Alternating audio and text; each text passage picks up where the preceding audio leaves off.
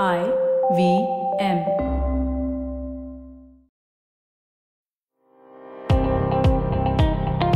Welcome to All Things Policy, a daily podcast supported by Pragati, a flagship media initiative of the Takshashila Institution.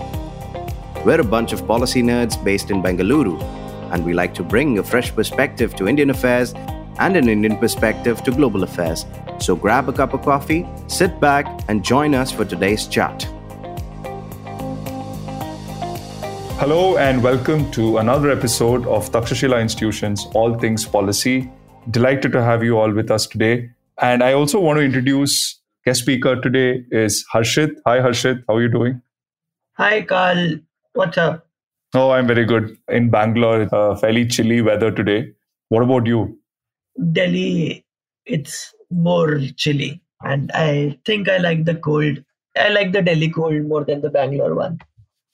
Oh, yeah, 100%.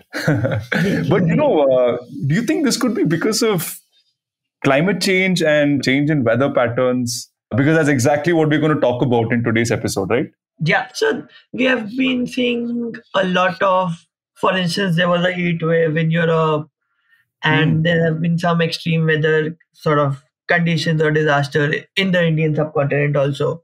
So Mm. yeah, this is happening because of climate change and so climate change also there is natural climate change which happens over thousands of years and there is sort of anthropological man-made climate change. So all of this is happening because of the anthropological rapidly changing sort of planet-wide warming.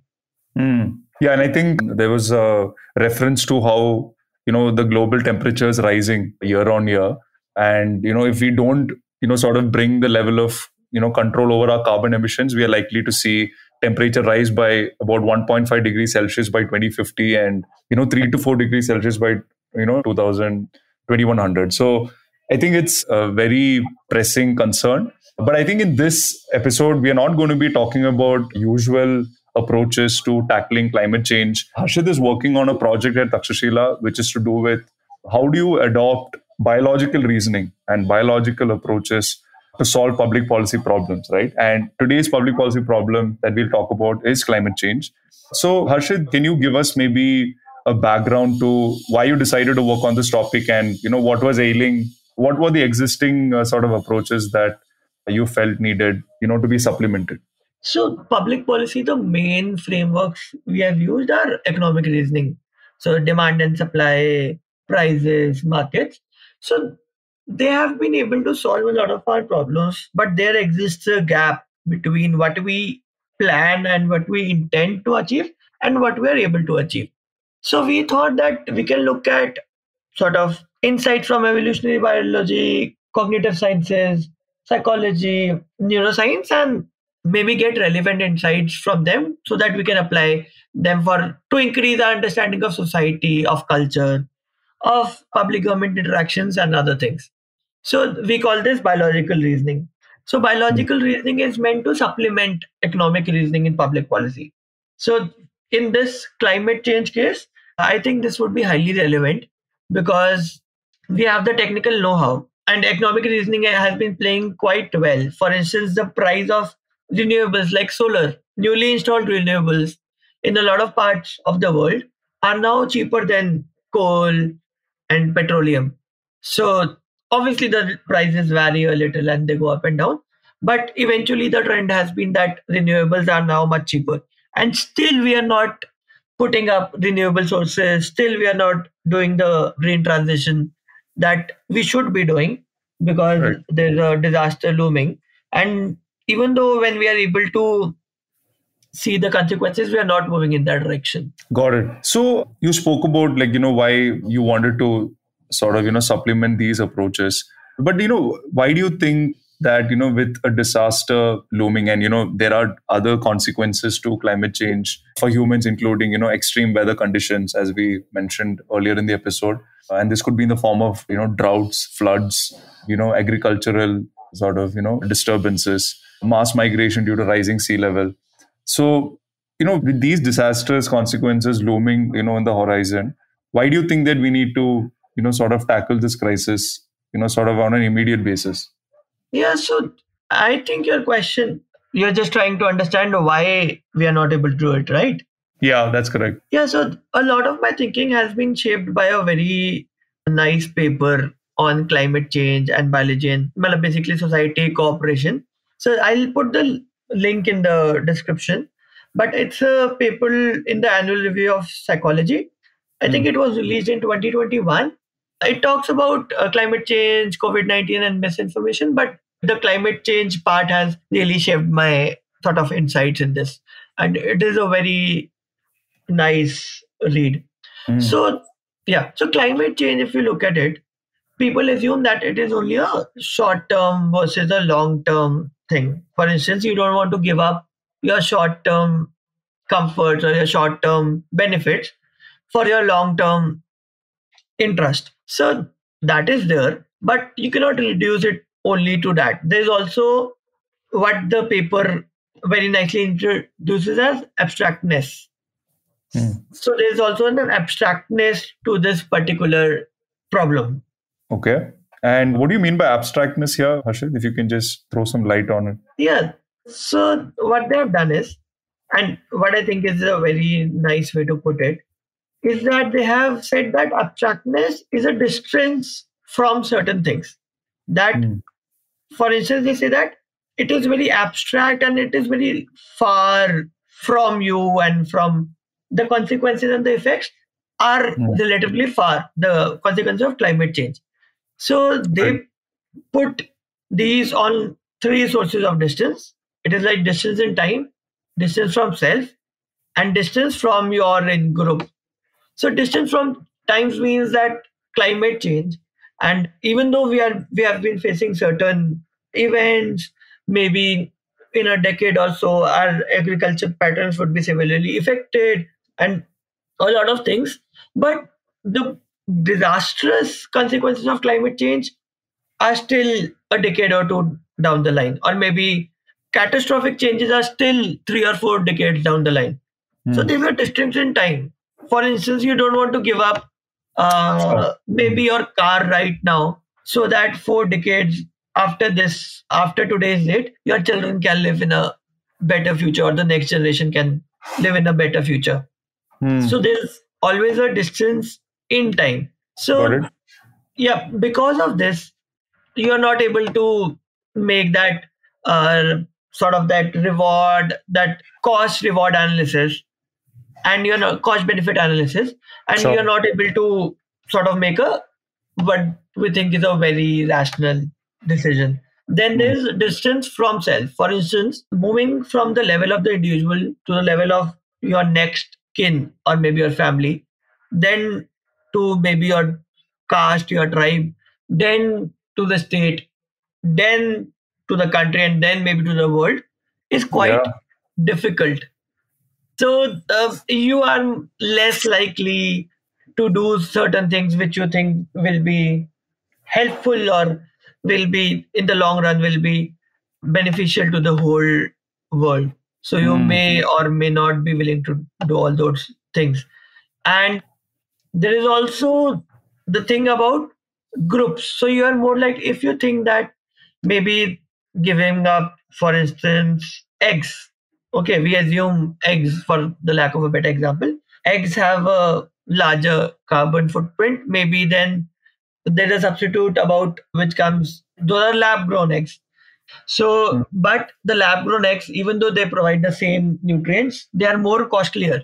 So, if you want everybody in your community to eat those lab grown eggs, and those are very carbon friendly, you have to make your people from the community spend a little more, which they would have been spending somewhere else, or maybe eat little less eggs, or and then they are not able to get all the calories and protein they need.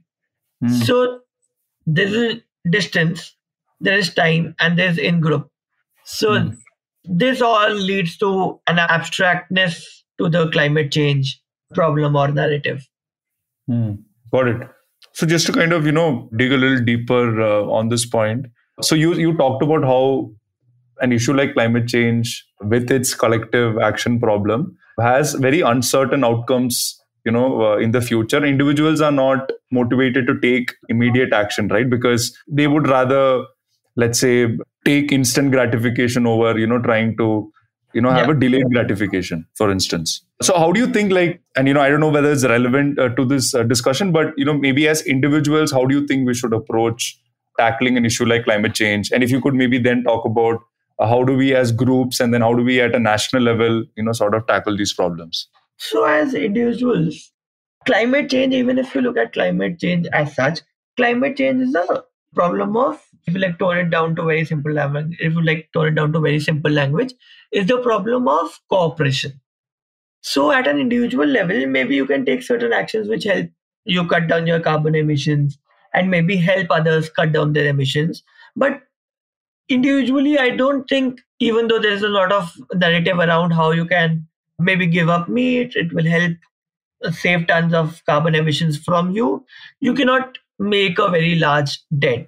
But when Mm. you go a level up to the level of society or to the level of country, if you increase this cooperation, you can sort of reduce your carbon emissions, help in climate mitigation, help in reduction of all those other harmful things we are doing, which are sort of leading to a lot more emission and causing the future generations to be in a very dicey place and to be exposed to a lot of risk.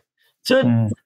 if you want to change society, there are certain measures you can sort of change, or maybe as government, as the civil society organizations and other people. This is what I think is a good approach to think about this. So, first, you have to increase proximity to the other people all around the world. So, you have to reduce that distance.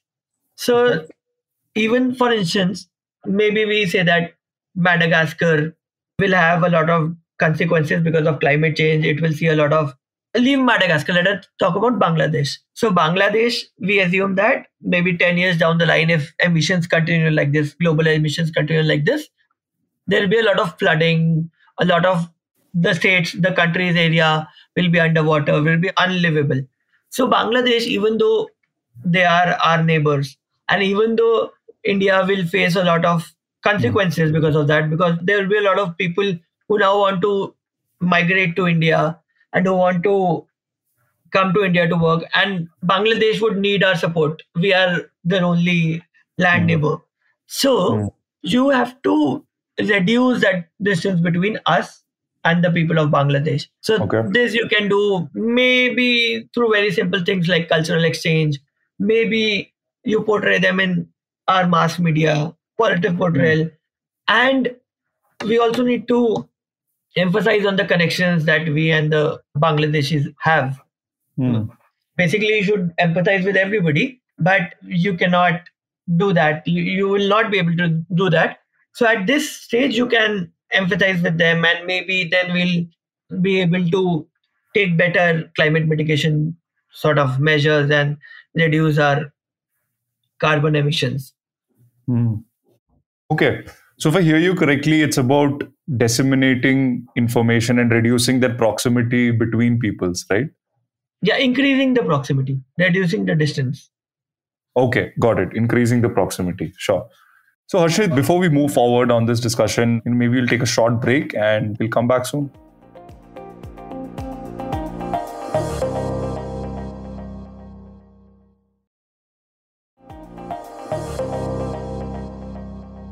Hello, and we are back after that break. We are discussing biological approaches to solving climate change problems. Harshit was talking about a few solutions that he has in mind here. Harshit, do you want to elaborate on a few more? Yeah. So I think the second, there's no particular order of importance. The second thing is we can use kinship to our advantage. So you can emphasize that the young and vulnerable, maybe your children, your gran- grandchildren, will have to deal with whatever futures we are creating now. So this would help reducing that distance in time. So now, because of that con- connection, you are invested in the future. And Hmm.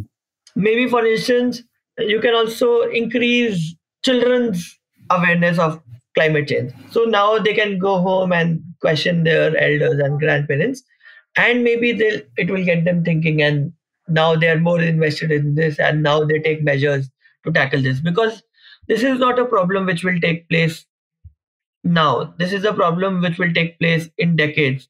So Hmm. yeah, so I think that is a good way.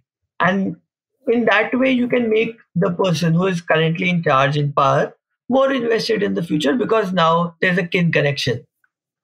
So Oh, okay. uh, that seems like a pretty smart way. The third way, But that's like you know, that's like saying. Sorry to cut you there, but isn't this like saying that you know uh, your future generations will be affected? So you know you need to do something about it. yeah, is, but is that? so only the uh, signaling or only the messaging in which you say your future generations. And if you don't invoke Hmm. the kinship connection, I don't think you will be able to get very. Hmm. sort of Very far. Yeah, I think there's a Hmm. need to invoke kinship in this, and I would prefer that if there's a messaging or signaling like this, it would invoke immediate kins, not distant kin somewhere. So children, Hmm. grandchildren, so that way, so that the people right now in power are more likely to invest in climate change, climate mitigation, and I say so that it seems like a good Hmm. idea. Another approach is that you have to emphasize that how sort of these non-climate friendly things or whatever we do have a harmful effect on other people and also on other organisms that are living in the world so you have to invoke empathy and some sort of but for this you have to highlight concrete harms for instance you say that because of rising temperature the sundarbans will most likely die away in 10 years so because of the Hmm. rising sea level and the climate change sundarbans will most likely die so you have invoked a concrete form of harm to a particular Hmm. subset of nature and then you try to invoke some kind of empathy in the person to whom the message is relayed so you are just trying Hmm. to invoke that sympathy and uh, empathy and get some sort of change in his habits and whatever he's doing so to make it more climate friendly Got it. yeah. And uh, one more interesting approach I read was so there is conflicting research on this. So some people say that sort of in group cooperation, that is the group bias we talk about, at a Hmm. smaller level is detrimental to cooperation at a global level.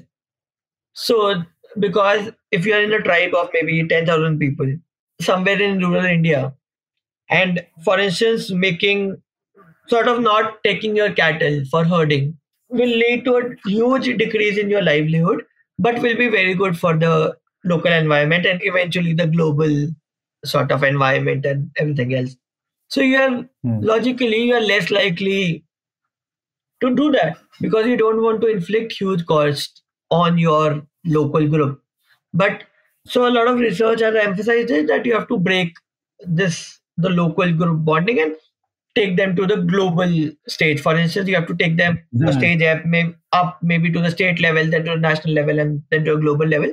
But there is also Hmm. research, which I think I agree with more, shows that if you if smaller local cooperative groups are more sort of friendly to climate and are more friendly to an, any sort of like social problem, that uh, Hmm. all those groups, even when they're doing different things, they can collaborate, they can within their groups lead to huge reduction in our climate emissions.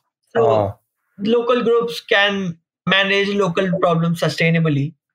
And so overall, the global, so even if you don't have a global sort of mechanism for managing all of this, you will be able to get good results and a good reduction in climate, sorry, in climate change and in our emissions. So all of these seem, um, I think this is a pretty good summary of More what thought process Yeah. on climate changes from a biological reasoning viewpoint.